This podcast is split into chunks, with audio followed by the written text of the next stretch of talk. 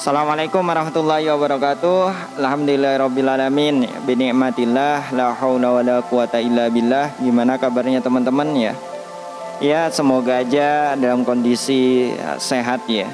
Gak hanya sekedar sehat badan Tapi juga sehat akal dan juga sehat iman. Masya Allah.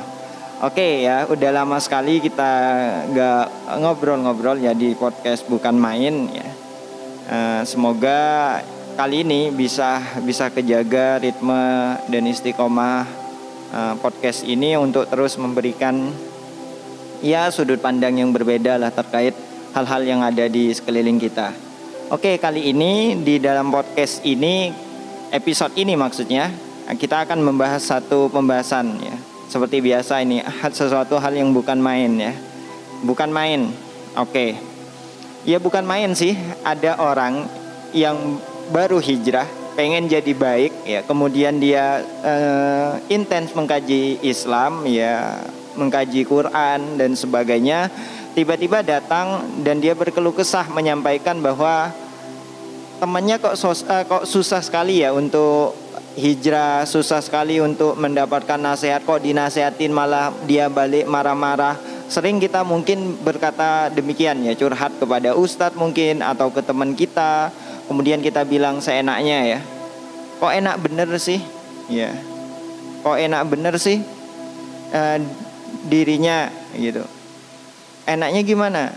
Ya, enak menghakimi. Dia berkata kok teman saya itu sudah dinasehatin kok nggak mau tobat-tobat ya? Nggak tahu dia kalau kalau sudah akhir zaman ya atau dia sok-sokan banyak pahala. Atau sebagainya lah. Yang yang jelas di sana uh, dia baru hijrah terus nasehatin temennya.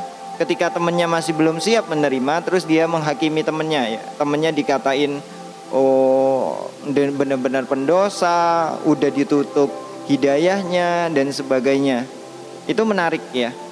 Dan benar-benar orang yang kayak gini benar-benar bukan main ya.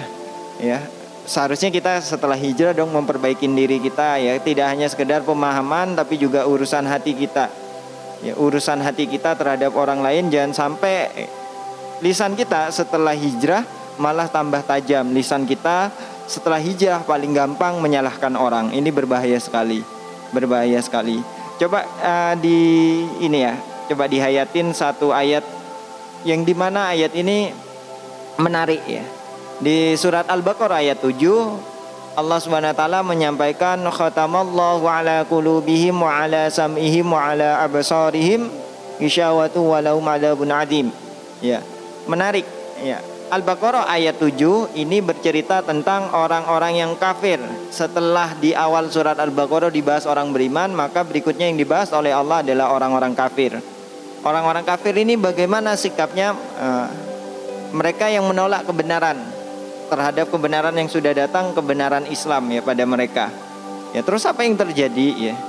Hati mereka sudah ditutup pendengaran dan juga penglihatan mereka ya. Itu sudah ditutup semuanya. Artinya apa?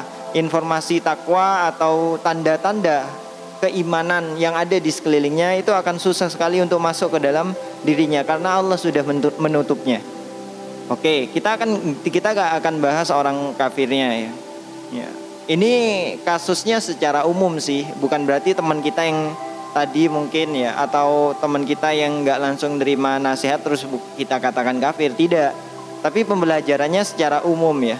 Coba bisa dibayangkan ya, ketika Nabi dakwah terus tiba-tiba turun ayat ini seharusnya Nabi udah gak, gak, gak mendakwahkan lagi gak menyampaikan kebaikan gak menyampaikan nasihat gak menyampaikan Islam karena sudah ditutup dong orang-orang kafir orang-orang kafir.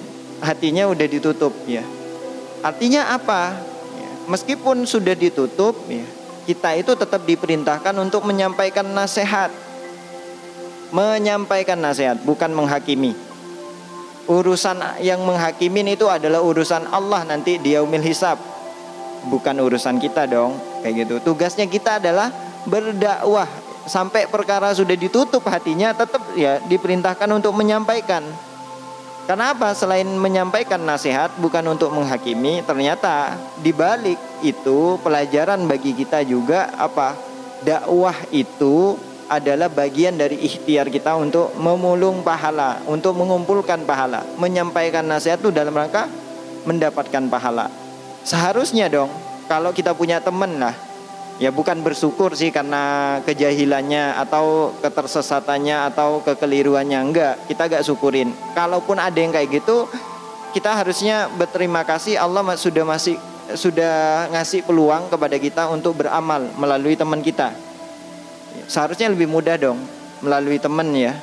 Seharusnya lebih mudah. Nah, cuman terkadang karena kita terbawa oleh emosi semangat kayak gitu sehingga attitude aturan dalam pertemanan itu lupa padahal dia teman kita makanya kan itu jadi peluang pahala bagi kita juga sebenarnya terus yang ketiga ya yang ketiga yang tadi itu Nah, kita tugasnya hanya menyampaikan pelajaran umum yang pertama, yang kedua itu cara kita mendapatkan pahala dari situ karena Allah memberikan ikhtiar bagi kita untuk menyampaikan kebaikan. Ya, kebaikan kayak gitu. Terus berikutnya yang ketiga, kita kan nyari pahala tuh di bagian ini dakwah. Ya, perkara kayak apalah nantinya uh, dia menerimanya, teman kita, nasihat kita menerima dan berubah atau masih belum, itu urusan Allah hasilnya. Nah, kita kan diukur ikhtiarnya. Jangan sampai kita berikhtiar untuk mendapatkan pahala, terus kita imbangin dengan mendapatkan dosa. Dosanya dari mana? Ya, tadi itu. Ketika menyampaikan Islam, ketika menyampaikan nasihat, kebaikan-kebaikan, kita sembari menyakitin hatinya dengan lisan kita dengan kata-kata yang tajam, dengan kata-kata yang menyakitkan. Kan bukan main banget ya. Apa ya maksudnya tuh bukan main tuh kok gitu banget loh. Kita baru hijrah pengen jadi baik ya. Seharusnya kita setelah hijrah mengkaji Islam seharusnya kita makin baik dong sama orang. Semakin kita memahamin uh, orang lain dong. Uh, kayak gitu teman-teman. Karena yang kita sampaikan kebaikan ini ibaratnya cinta. Ketika kita menyampaikan cinta ya seharusnya gimana cara menyampaikannya? Sebaik mungkin. Jadi gambarannya gitu ya teman-teman ya. Ayolah yang yang sekarang lagi memperbaiki diri ya. Saya juga memperbaiki diri. Yuk kita bareng-bareng perbaikin diri kita.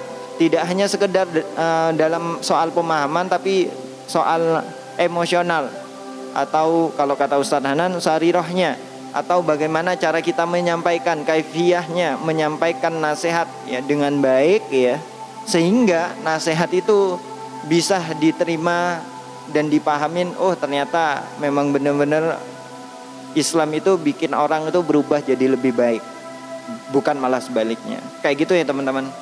Oke. Gak ada yang ter, uh, gak ada yang baik di sini. Maksudnya gak ada yang terbaik di sini. Insya Allah semuanya dengan objek dakwah yang berbeda-beda dengan karakter yang berbeda-beda akan memiliki cara yang berbeda-beda. Ya kayak gitu. Bisa dipahamin ya teman-teman oke kali ini pembelajaran di podcast bukan main ini adalah topik masalah jangan menghakimi. Oke kurang lebihnya kayak gitu.